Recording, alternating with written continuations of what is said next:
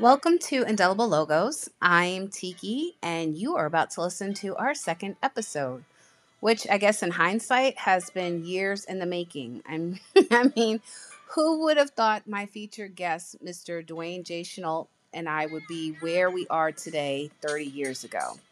So sit back, listen, and hope you enjoy. Thanks for tuning in. You asked me what I wanted to talk about, and I said community and family it's ironic that my aunt is standing right here, and I realize in my whole life, my aunt has never lived more than a mile away from me. Never. Always got my baby. So I was allowed the same way I allow kids to be kids as long as humanly possible. I was allowed to be a kid up until my early 20s because I didn't have any responsibilities. I didn't have any major, you know, dependents except CJ.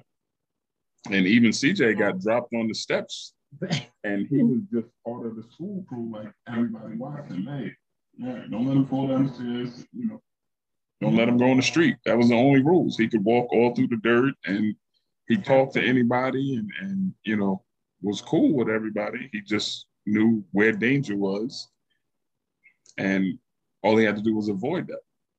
So that's why I call him the blueprint because he made it easy for Grayson because I learned at 16, 17 with a friend that had a, you know, a child also was in school with me since my since the third grade.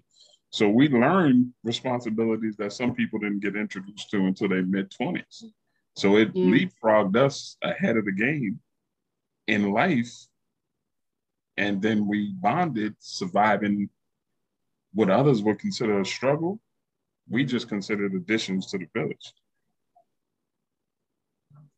Yeah, but I think we also had family support. We might not have understood at the time about, you know, that being our first real support system, family.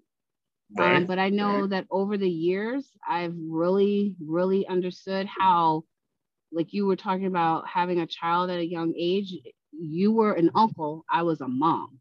And so the only reason I really think that I, I don't want to say navigated it successfully, but I didn't have as many bumps and bruises as I could have had was because I had a very good support system, you know, that was helping me along the way. So, right. And we realized that everything didn't automatically happen perfectly. So, nope. yeah, there may have been disappointment in the choices because they may have wanted a different future for us or a freer um, teenage and early 20 years, but it wasn't um, it wasn't dismissive. Nobody was pushed away from the family. And we watched adults in the neighborhood who now would be considered social activists, but they were just other parents in the house so they felt responsible for the kids that were around their kids because they knew they wanted to know how these kids were going to carry themselves when there was no adult watching. Yep. So if there happened to be an argument at a basketball game at school, who do we know is going to handle the situation and make sure everybody gets home safely? And who do we know needs to be watched out for because they may have anger issues or they're going to be more impulsive than this child.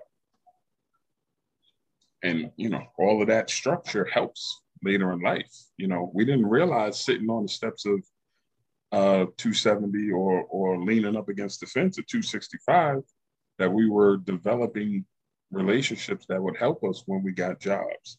Because when we started working at Playland at 15, we took the block with us. That is true. I, I, wasn't there with you guys at that point in time. I was working for Charles Jr. Uh, right. He he made sure that during my summers he, right. he had me right by his side. But the bottom line is that we were learning responsibilities. We were learning like what it meant to earn our own paychecks and how to carry ourselves when you know our parents weren't around. So yes, I remember going up to Playland and seeing all of you guys, hanging out with all you guys, you know. Yeah. And like we said the other day at lunch, you know, if we we try to round the number out, it was 15 to 20 of us on that block. and it created no career criminals. It created everybody graduated high school. It it was just little expectations that weren't discussed on a daily basis, but we knew what we were supposed to do to please our parents and make them proud. And that was the motivation. And this is still at the end of the 18 and out culture, where your parents let you know, oh, 18, I'm not responsible for you no more. You're an adult. You can sign contracts, you can make decisions. If you don't like my rules at 18, you can go someplace and make your own rules. Even though that probably was not true for the masses, that motivation and that guideline let you know, like, okay, I'm not just making money for sneakers. I'm not making money just to go buy Chinese food at the, you know, the end of the block. Like I might have to start paying bills in three to four years. You know, I might have to start learning regular responsibilities and and and obligations in a short time before I'm 20 if I don't want to live by the rules of my parents. Did your mom um did she have you write out like goals and stuff like short short term goals, long term goals back then? Uh no, it wasn't actually my mom because I had siblings that were 10 years older. Mm-hmm. So my brother Todd put the intellectual expectations on me. Uh, my brother Keith more or less put the just being a dude expectations on me. And because my mom was a, a, a widow and a single mom, at 35, my sister Sheila became my second mom.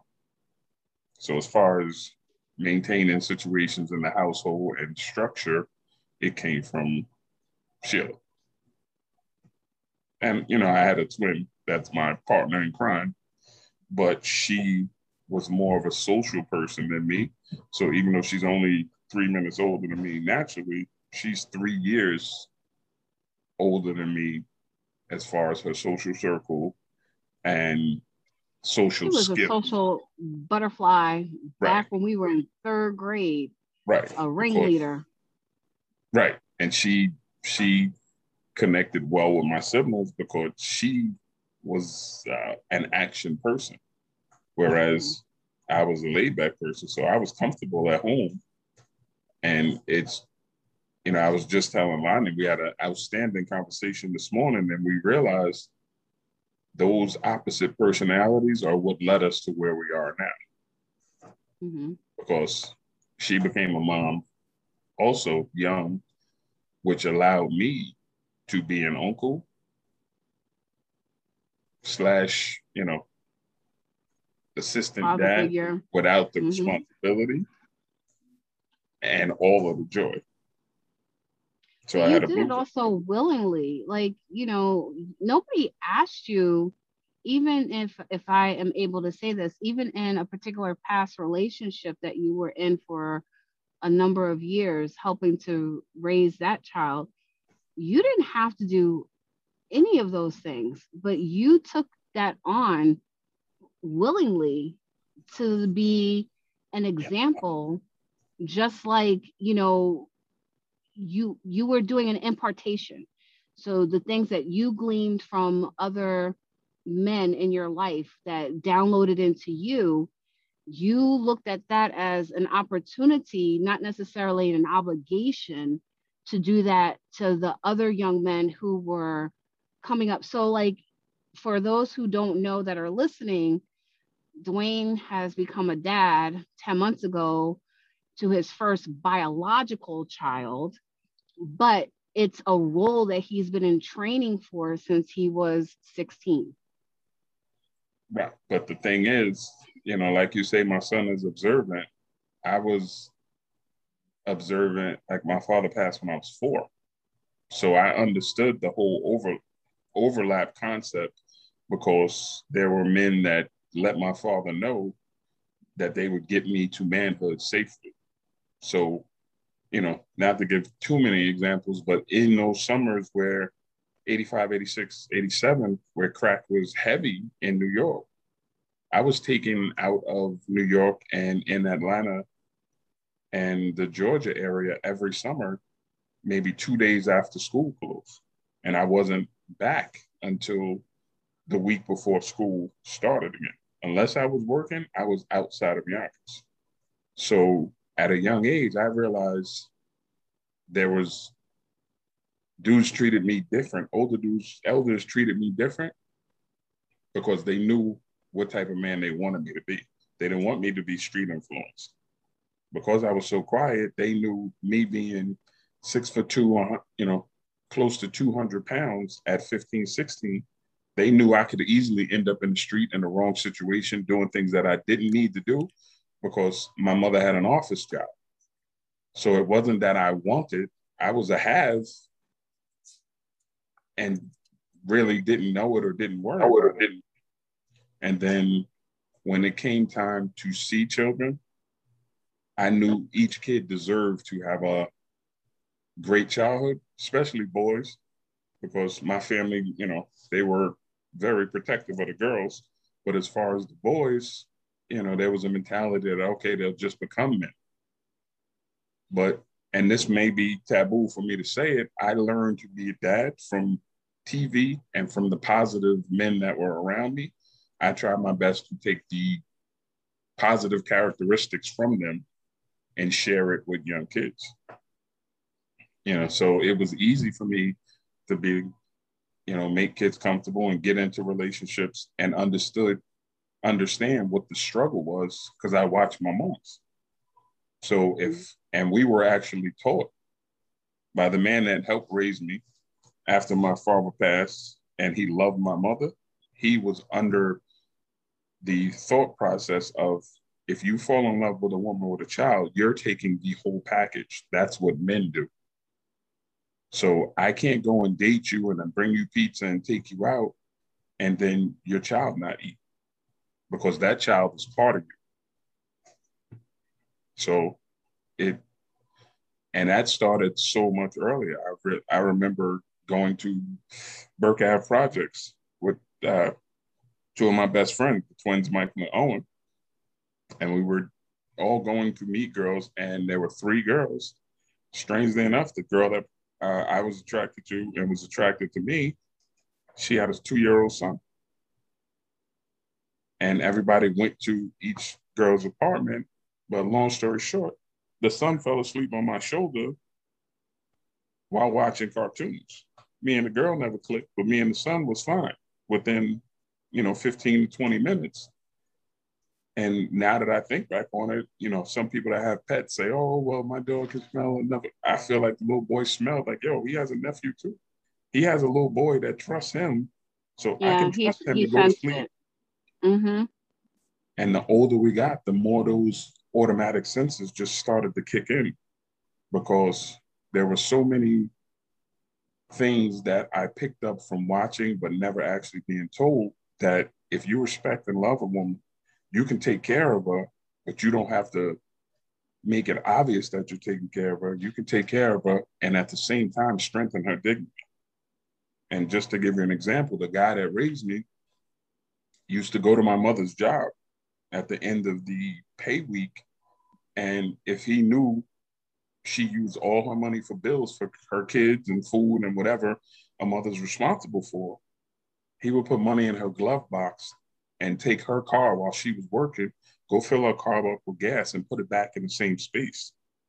So when you got in the car, you know the man that loved you took care of you, but it was never like he threw money on the dresser or threw money in your face like you needed them.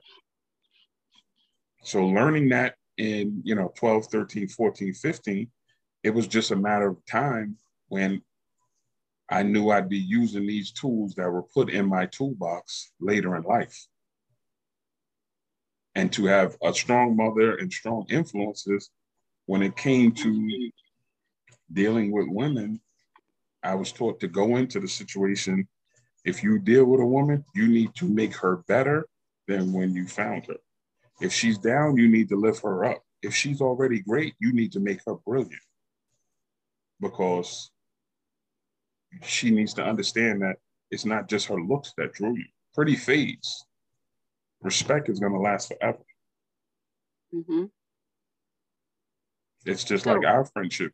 And, you know, again from third grade, but we can go years without talking to each other.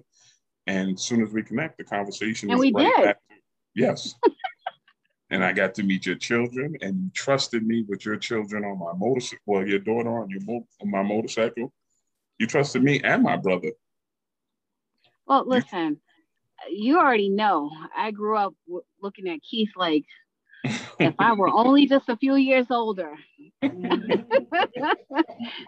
so so that wasn't a hard jump. But no, I right. mean you guys always looked after me. You know, like we for people that that don't know, 270 and 265 North Broadway were across the street from one another. And so I would see Sheila from time to time, especially with me being a young mom. Um, CJ, her son, and Christopher, my oldest, were mm around the same age. And so they would play together. And, you know, she would just kind of give me some little tips and ask me how I was doing from time to time. And I, I appreciated that because being a teenage mom during those years compared to now was still a little tabooish. Like that wasn't a commonality. And I I felt, you know, different. I, I, I was different. Um, but your family never treated me, even your mom, she never treated me any differently. And I always appreciated that because even though I was a mom, I wasn't I wasn't at that place of where how I, I wasn't sleeping around. I wasn't, you know, sexually active at, at, that level. Right. Um, it wasn't it wasn't that, and I'm not this. That's not what this broadcast or this episode is about. I'm not trying right. to justify it. I'm just simply saying that I felt like your mom and your family still recognized that that's not who I was, and they didn't treat me any differently. And I always appreciated that about them. Right. And the, and the crazy part of it is you're, you're still in the church but if you think back on it we created a church amongst our friends. There was still a, a large group that went to community baptist but we created a church hierarchy amongst teenagers. You know we learned from the elders we carried what the elders told us outside but then those that were younger than us they would be like youth choir. So you had those different layers where a kid knew he could come and talk about something mm-hmm. he may not be willing to talk to his parents about. You know what I'm saying? We dealt with everything that people are dealing in society early. You know what I'm yeah. saying? We knew in middle, not middle school, but grade school, we knew about boys that were different. And because they were different and honest with their difference, they were accepted early. You know what I'm saying? Just an example, like Jeffrey, he became an outstanding hairstylist, but he knew he was different early in life and he accepted it. When he started playing double dutch, we knew like, okay, he's not hiding anything from us. He's honest. Mm-hmm. You know, there were, you know, other people across the street. It was just like we weren't necessarily attracted to street huge drug habits or nothing like that. It was just you you found somebody to that you can consider a role model young, you know. Like I was envious of your dad, even in my shy years when I could never speak to him directly, but to come and find out that you know he grew up with my godfather and he put a lot of time in at the gym that to be the sheep that he was. He just wasn't born looking like a cement block building. He mm-hmm. he you know he put effort forth to be that. And you know there's there's there were personalities that were different. Like I wasn't an athletic person. I played sports. As you know, I played sports because the girl I was dealing with wanted to wear somebody's jersey. All right, I'm playing because you're not wearing nobody else's jersey. God, that that's the reason why you said you went out for football. That's it. One hundred percent. Sports sports didn't impress me. I, I was impressed by books. I was impressed by mental challenges, solving problems. Sports yeah, we were in a few. I can right. I can attest to that because we were in a few honors classes together, and um, I think that's kind of how we reconnected because we winded up going to different middle schools, I know I was gone for a couple of years because I had gone back to Kansas. I came back and I think we reconnected in Emerson. Before Emerson, it, it was the enrichment center at School 31. oh, we that's in, right. That's right. We were, we were we in grade go, school. What was it? What was it? Fridays that we used to right. go. And they would pick the we kids were... up at school nine before they came to school six, and then mm-hmm. we go across town to Tuckahoe Road to School 31. Yeah. You know, and yeah, we watched a lot change even in the school system when you look at it comparative to the years now. Like you mentioned, the the you know the young girls having children, we were at the end of when they used to have alternative schools. They went from alternative schools to tutors to, okay, the girls were fine in school. So there was busing involved, but they, the school system looked at some kids like, okay, he's grasping this or she's grasping this quicker. We need to give them classes that give them extra work inside the school system. And they produced a lot of leaders whether we'll acknowledge it or not, we had people that were playing sports and they were automatically leaders on the team. So it was nothing new for me to see, you know, like one of my nephews just left. It was nothing new for me to see them have strength early, and it was just my job to cultivate it. It was okay for them to be strength, okay for them to have strength. It was okay for them to be strong minded as long as they weren't overly aggressive because everybody doesn't learn from mm-hmm. aggression. Some people, you know, you have to spoon feed them knowledge till they know their own strength. And that's what they did with their friends. So we had great accomplishments going on, just influencing people by example.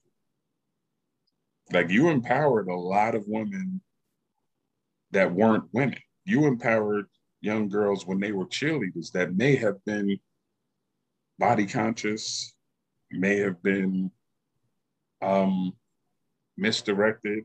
There, there could have been a lot of doughboys influencing them at that time. And you would actually sit down and have conversations with them and let them know what their importance is. You know, don't fall for the flash. Make sure he actually cares about you. Make sure he understands about you. Make sure he has some concern for what your future is going to be before you invest yourself in him. Because if situations arise, and that's you know wisdom that you gained early, and you're willing to share it, which a lot of people weren't. They wanted to get smart and then hoard it. You know, the greatest part about gaining wisdom is sharing it with other sharing people. It. So they can either learn from your mistakes and not repeat them, or see that your what society may perceive as a mistake could actually have been a blessing because it caused you to slow down. I, th- I think that that's for me one of the you know I remember my aunt Wanda because um, she worked for the youth uh, program at the time and I remember her having me on a panel of, of teenagers and actually speaking to them about being a teenage mom. And God, I was like super nervous to do that. But I felt it was important for me to do that because my parents gave me a choice. I don't know if we've ever talked about this, but um, I had an aunt back in Kansas who was willing to take Christopher and to raise him. And my mom which to to be honest with you is still mind boggling gave me an, the choice to keep my son or to give him up. And just in knowing my parents to even know that that was a blessing that they were willing to give me an option instead of making the decision for me because mm. I was 15 and my choice was no, I am keeping my son. And my story might not have been a, the same. And that's one of the reasons why I was saying about a family being my first support system was I know for a fact, not that I felt I was on the wrong track or anything, but I know that Christopher made me want to be the best that I could be. Did I make mistakes afterwards? I did. Um, but I did the best that I could with what I knew how to do at the time. And so I felt it was important to, because I did, I got asked the questions, you know, from time to time, like, well, what's it like being a mom? And, you know, there were times I couldn't do the same things that my friends could do because I had responsibilities, mm-hmm. but I was never envious. I was never, I never regretted my decision. Um, and I felt that it was important when I was asked those questions to be very transparent and to be open and honest with them. Um, because, like you said, especially my senior year of high school, um, I remember that's when a lot of the people that I knew were becoming sexually active and they wanted to know, like, you know, what what was it like in case it happened to them or whatever you know whatever and so I wasn't looking at trying to be a role model, or I don't mean I don't want to say a role model because obviously that, that's, but I wasn't looking at trying to influence or, or educate anyone back then. I just was seeking being real and just letting them know what my life experience was like at that point. Right, but do you understand how important it was, whether it was true or not, that you were perceived as confident with your decisions and your life, and how important that is? because now I, no i don't think at the time i really uh, really understood that. I no. Right. Because now i have the discussion with people with me being a father a biological father at 48 the difference. And i've come to the conclusion that we don't know which one is right because we have friends that you know well i have friends that have kids early and they grew up with them in their 20s. And you survived the struggle and you have outstanding adults that came from that mainly because of the parents' dedication. But now I am doing it at 48 with a brand new son and a stable career, stable household. I have more stability, so it's not as much of a struggle, which allows mm-hmm. me to have more time to just dedicate myself to doing the same thing I did with the blueprint. Because my motivation with my nephew was it's my job to keep him smiling, to keep him happy. Somebody else has to pay for his insurance. Somebody else has to pay for, you know, his clothing. And to this day, I'm, you know, I'm I'm I was amazed and overwhelmed when I found out I was having a child because the stuff that I did volunteer, like you said, without having to be asked, I found out there was a whole city that was waiting to find a way to pay me back for something that I never looked for payback for. So that's why I tell you sometimes Grayson feels like a community baby because some of these people remember me coaching. They remember me. The fathers may remember me talking them down from a fight that may have took their freedom. But I just wanted everybody to feel the way my family made me feel. Like I didn't have to carry the weight of the world on my shoulders as a teenager. They knew that would come in the future, being a large black male in society that's ever changing. Mm-hmm. But now it transcends over race and creed. Like I've always told people, you can go anywhere if you grow up from Yonkers. But when you you're younger, you realize like the most important thing wasn't your race, wasn't your religion, wasn't you know your sexual orientation. They just knew, yo, you from Yonkers? Oh, all right. I, I know how you work. I know how you carry yourself in Yonkers. You know what I'm saying? If Yonkers people had a situation in White Plains or Galleria or something, and there were other Yonkers people around, I could not stand you in Yonkers, but I'm not gonna let you catch a beating in White Plains, six bus, playland. We're gonna come together. And then soon as we get back to Yonkers, I mean, we're gonna tell yo, that was probably your fault. I should have let you catch that ass whooping, but you home now. Do you really think that that was Yonkers in totality, or do you feel like that was North Yonkers where we lived?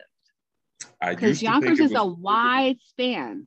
I used to think it was just North Yonkers, But as I've spoken to people that I've gone to school with as adults, it was Yonkers as a whole.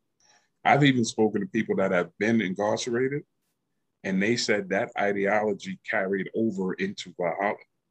Like Mount wow. Vernon couldn't beat up Yonkers. Greenburgh couldn't beat up Yonkers. Yonkers was the strength.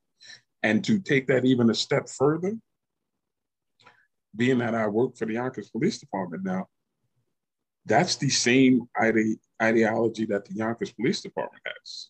You know, a lot of people aren't aware of this concept that the county has of mutual aid. But if you look at it, Yonkers is the big brother of the whole county. If something goes on in Peekskill, anywhere in Westchester, and it's getting out of hand, their first call is, Yonkers, I need some help. No. And they respond willingly because they know, yo, I'm the big brother. I am the largest city in this county. So this county is on my back. Some other villages and towns have the luxury of having, you know, just uh, a sergeant and one police officer overnight because they know they can call their big brother if things get out of hand to straighten things out. That's a lovely feeling as a corporation, but it's an amazing feeling as a family, as a village, as friends. Like whatever I can't handle, I there is somebody that I can call to assist me. And 100% I know when I make this call, there's going to be a lecture afterwards on how I could have avoided this situation, right. but they're not going to leave me out on the limb. And to pass that on to boys and pass that on to young girls in another generation, it just, I'm grateful that I can share what we grew up in to more people now.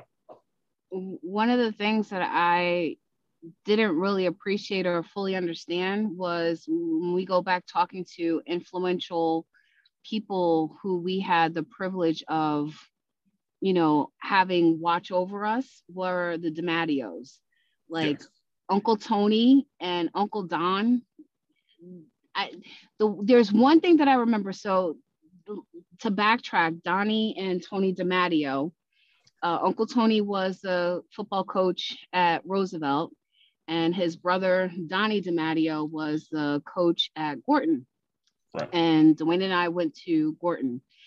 Um, my dad, I'm still not sure when they actually met, but it was years ago before my dad played pro ball because they used to go and watch him um, practice with the Giants. And so I remember Uncle Don trying to give me like a pair of cleats when I was like four years old, like, you know, like, because I was the first, you know, child that my parents had. And I'm obviously a girl. My brother didn't come on until years later.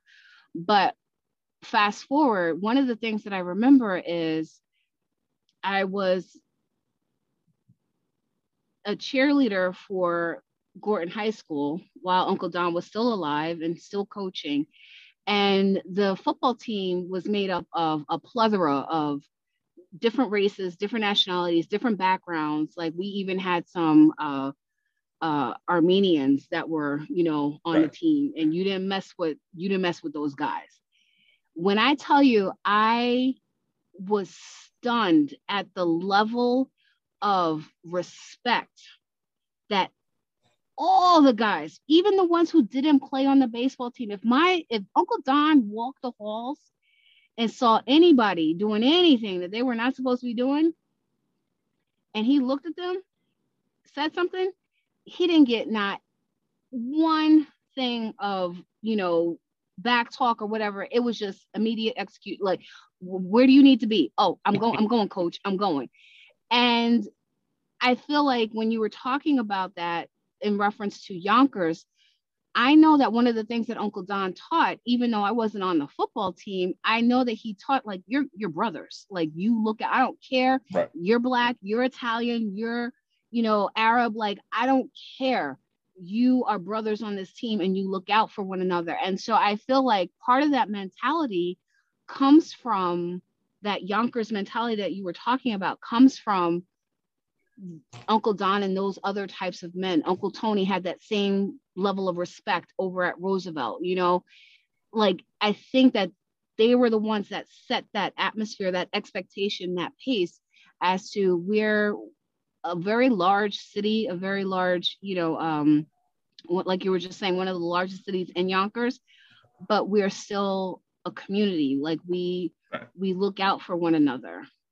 Right. And if you, you know, a lot of people will laugh, but if you take it back to the first major lotto commercial, when they had people from all out, from all throughout Westchester, and that first guy said, I'm from Yonkers, you knew he was pronouncing it like it was Y A W K E R S rather than how it's actually spelled. So Yonkers was even with the football team. We played John Jay. We played people up the line who were more, but they were more affluent cities. They were more financially stable cities.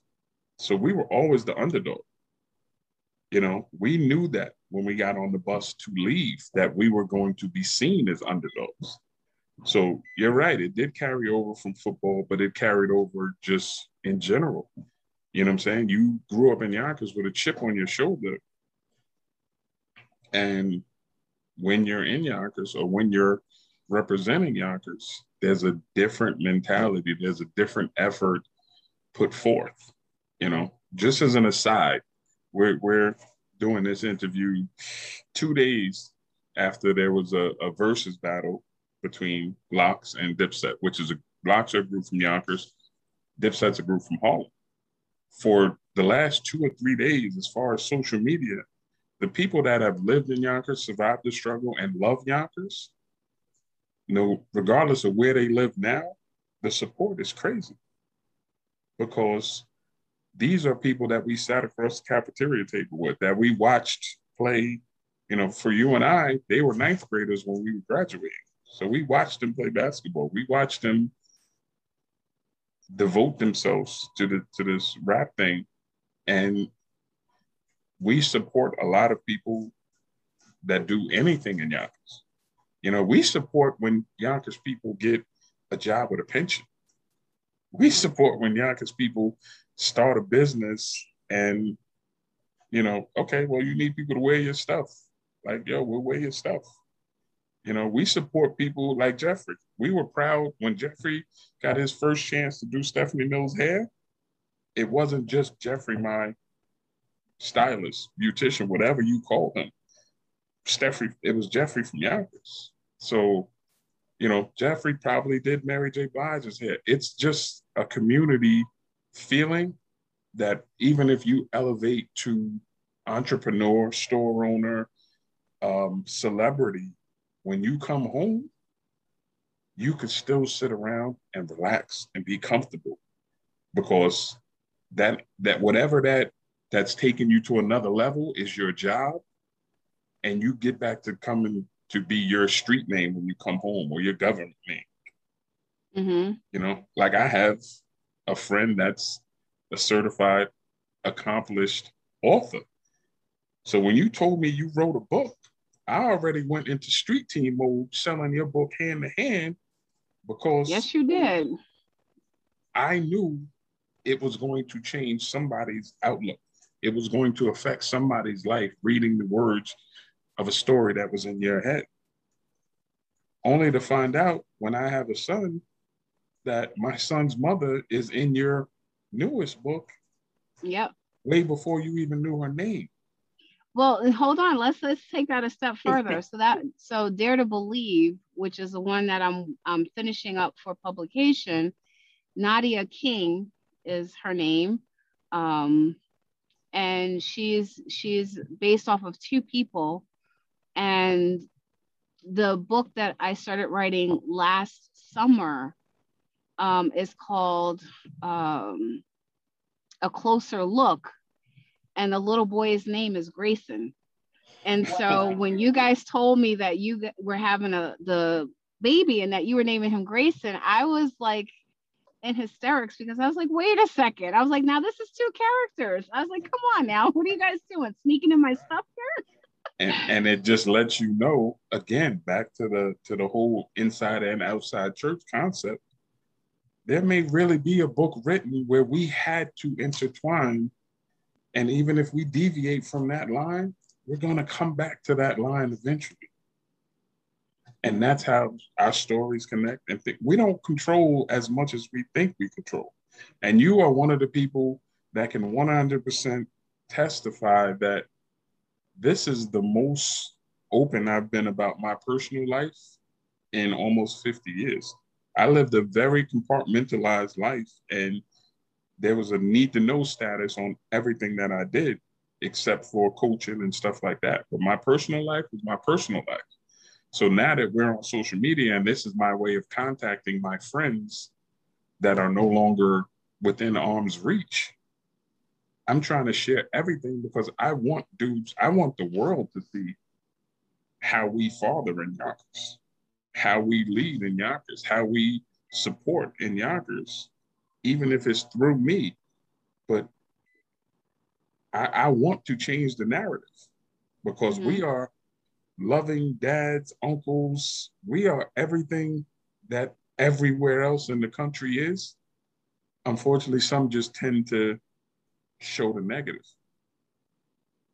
Like I have nephews 10, 20 feet away from me right now that are mental geniuses where older dudes were looking at them in their teens and was like, yo, this kid talks like he's 35. You know what I'm saying? He could be hanging with people that are 20 years older than him, but his desire for uh, intelligence allowed him to have conversations about things that they would have thought mm-hmm. he never, ever was exposed to. And these are from men that love the strong women that raised them, raised them, and set examples on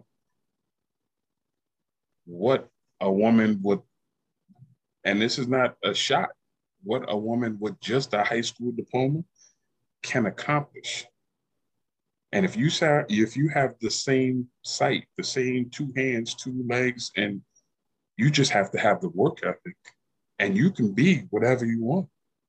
You can push yourself because I've seen somebody do it.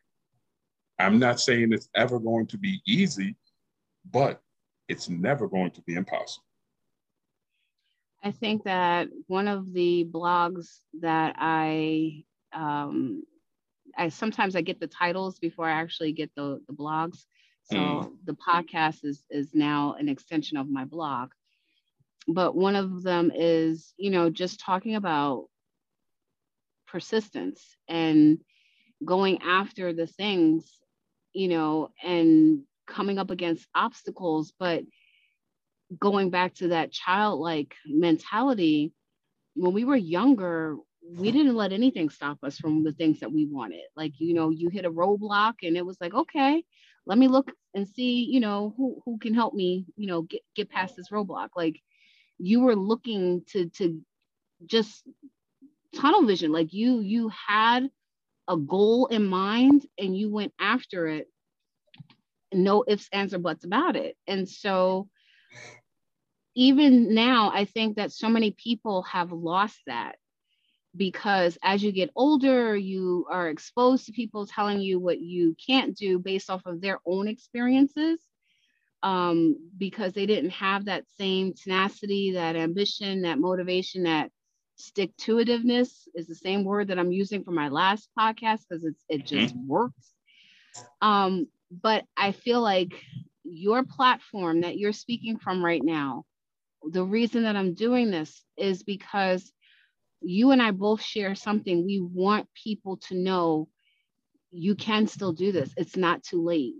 The the things that you have inside of you, the the the natural desires to want to see people live their best lives it's there it's there for a purpose and a reason and it has to be shared which is one of the reasons i am so grateful. I told you i was like i didn't even i wasn't asking you. I was like okay so you know you're going to be on my podcast right? And you were like okay. And I really thought I was going to have to fight with you about this, but based off of our conversations from the time that we've reconnected a few years ago, I just knew that there are too many people. There are there you have a sphere of influence that, like you just say, nothing happens by accident. That you've been, you know, uh, placed in, even from your job. You know, even older people looking at you and listening to your words of wisdom and everything, it wasn't by happenstance. It's for a purpose and a reason. And so the more that we can do things like this, the more that we can be transparent sometimes, because sometimes it takes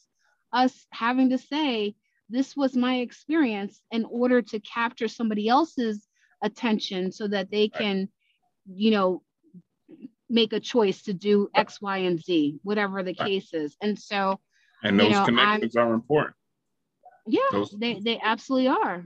They absolutely are. And so I'm very grateful for, you know, for you. And I know that there's also a book that's still waiting to be uh, brought from the wonderful words of wisdom in that head down onto paper to be shared. Um, yes. This is there. There's still the, it. This is not completed. This yeah. is just what, what, the first step. And and just to add on what you said, I, I just feel like society as a whole has to get back to pouring positivity in other people without looking for anything back. Because or or no competition. It's not right. about a competition. Right. You know we lived a very simple life. Like i've been on petitions that they were talking about changing the jfk marina. But if you think about it that was where some fathers and some mothers took their kids when they did spend all the money on the bills that was our open space park way before there was fences up at the marina, way before there was anything. It was just those big brown uh, railroad things that stopped you from going in the water. And your parents trusted that you were responsible enough not to put yourself in danger. And, you know, now that we've started to overprotect kids and um, allow technology into it so much, the kids aren't learning that early in life. Like while you were with Grayson, you see, I let him run. I let him fall. I let him. I don't let him near anything that's a hundred percent. You were having Grayson go out and and and get rid of his own recycling. right. You're already teaching him, you know, these things. But while we are at the, lunch, the box was almost bigger than he was, and he's like, you're you're showing him this is what you do. This is how you right. take care of your environment. Right. But while we were at lunch, there was a little kid that was close to Grayson's age. He was sitting in a stroller. Yeah, yeah. Grayson yeah. is sitting on a chair at the table because I'm like, he doesn't need a hot chair. He's not going to stay in a hot chair. His personality is he wants to see everybody that's around. He wants to try to interact with them, even if it's just a smile or a wave. His, you know, his reasoning for being here right now is to spread joy. Like he makes mm-hmm. people laugh and ask questions that you know they normally wouldn't ask of somebody of my size and stature because like you said with the job that I have, I used to be the stereotype of the boogeyman. Six foot four, 300 pounds, cornrows. I am stereotypically what the bad guy used to look like. So to see the bad guy, the boogeyman, giggling with a kid that just, you know, either threw up in his hair or smacking him dead in the face while he's walking through ShopRite and realize like, yo, he's doing that just like I do that. It makes you look at dudes that fit my description differently. Whether it's subconscious or not, you can no longer look at the, the large African American dude as a problem. He's just another dude just like you that's trying to get home safe and trying to provide for his family? Well, I think that you have helped me to come up with the title um, because it's something that you have said in our conversations, and I believe that you said it again today. And that is changing the narrative. That's what that's what your emphasis or, or your motivation it sounds like is you know in the wisdom that you share with those who are around you mm. you're helping them to get a different understanding a deeper understanding uh, a perspective um, you know from, from what you would just first assess when seeing situations or when you know coming across like you said some a person who came from yonkers and, and what does that mean you know um, changing the narrative? So and it, and it's um, funny i'm laughing inside because i'm thinking of your dad listening to this podcast and realizing that the little dude well the scrawny dude that he scared behind his mother's skirt when you said hello at eighth grade graduation is now still involved in his daughter's life and inspiring her the same way she inspires him. The support is what the support and the ability to make the elders smile when they look at something that they invested time in is what's amazing to me because mm-hmm. that's what grandparents and great grandparents want. They just want to feel like, yo, I changed something. I didn't necessarily have to change the world, but I changed, changed the life of a few people. That's that's mm-hmm. pretty much what you're here for. Everybody can work, everybody can have a career, and everybody can have a status. But to know that you've affected somebody else's life for the better is what will keep you internally warm and giggling for no reason in the store when you see a kid that you coached telling his son or daughter, look, you know, we're gonna get this cereal, but this ain't the best cereal for you. Now we gotta go get some fruit. So the same thing I told you, you're telling somebody else 25, 30 years later.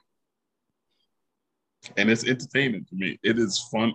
I, I've so enjoyed people watching in the city that I grew up in because I can look at people and see their features and I'm like, you're related to so and so because you have the face that I saw in high school it allows us to understand the power of genetics, the power of connection, and the network that we are really a part of. Because we can go to other cities and post up on Facebook, yo, I'm from Yonkers and I'm out here on business. And more likely than not, there's going to be a Yonkers connected person there that's like, yo, go eat here. Or if you're not doing anything, I'll come through and take you where you need to go. So you're not uncomfortable in a new environment because you have another Yonkers resident or Westchester resident with you, which is important. Well, don't be too disappointed. My next book is, is n- nothing about Yonkers is there, but Hastings is. Hastings is. So I, will never be disappointed. I even love when Law and Order has, you know, Westchester cities mentioned in it. You know. Here's and, a funny side story. Yonkers before before we we end off, here's a, a very funny side story. My dad is remarried, um, which I believe you already know. Mm-hmm. And so my second mom, Dar, loves I Love Lucy, and so do I. Um, and so when she met my dad, they live out in California. Um, Dar was doing. Uh, she used to be a principal when she first met my dad. She became a superintendent, but when she met him, she was a principal. My dad was um, in the schools, uh, making connections, meeting people, whatever. And so uh, he had to meet with her. And so, of course, you know, he introduces himself, Charles Jessamay, blah, blah, blah. They start talking, whatever. And um, somehow, some way, he winds up telling her that he's from Yonkers, New York. And she just like is stunned. And he, he can't figure out like, okay, like what, what did I say? Like what, what's going on? and so she was like, one of my episodes, she goes, I love, I love Lucy. And there's an episode of where Lucy is on the train and she's going, and the guy's like, next stop, Yonkers. And she's like, for all those years, she thought Yonkers was made up. She didn't realize that Yonkers was a real town or a real city in in Westchester, New York. And so, you know, I get that whole nostalgia feeling. I remember my first that like, oh my God, they just said Yonkers was from the Flamingo Kid with Matt Dillon. I don't remember if you and Yonkers Raceway. And I was just like, oh my God, they just said Yonkers. Like I still get that warm, fuzzy, like yeah, woo, woo, woo feeling whenever I come across a show, a movie, a book, or whatever that mentions Yonkers. It is very special. It is very special. Yeah, it makes you feel like you're part of something bigger. Yes and that's yeah. a that's a great feeling on those days that you feel like you're in a storm by yourself, you're actually, it could be worse because you're actually under the umbrella that is Yonkers. Yeah. Um, I can tell you very quickly, and, this, and I'm going to um, just say this and I'm not going any further. When I wanted to do what I did, it wasn't done in Yonkers, it was done in other states, other cities, uh, because Yonkers, as large as it was, really wasn't that large when it came to tiki. So um, I, I, knew how to kind of cover my tracks a little bit, or at least I thought I did. But anyway, is there anything else that you would like to say before we sign off for today? I have a feeling that we're going to have to do a, a follow up with this. Yeah, um, I'm just thinking the same thing. So I'm like, I'll save whatever, you know, because we've we've done the childhood up to, you know, early 20s, early early early, early adulthood. Right. We have to we have to get up to current so day.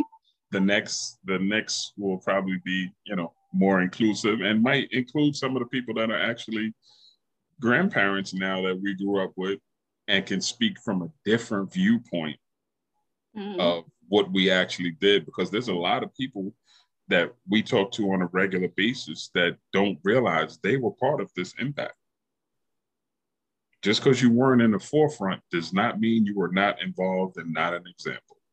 That is true. That's very true. Well, I thank you once again for. Thank you very much for pulling me out of my comfort zone in my regular box because I was nervous just thinking about 30 minutes and we actually did an hour. And I wasn't again, nervous at all. Right.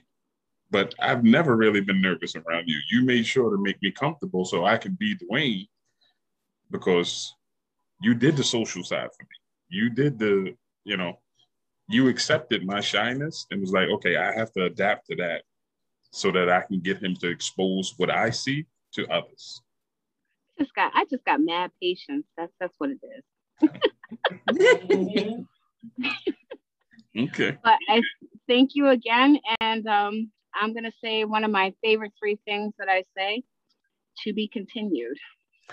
I agree. Thank you very much. I appreciate the invite and I definitely enjoyed myself.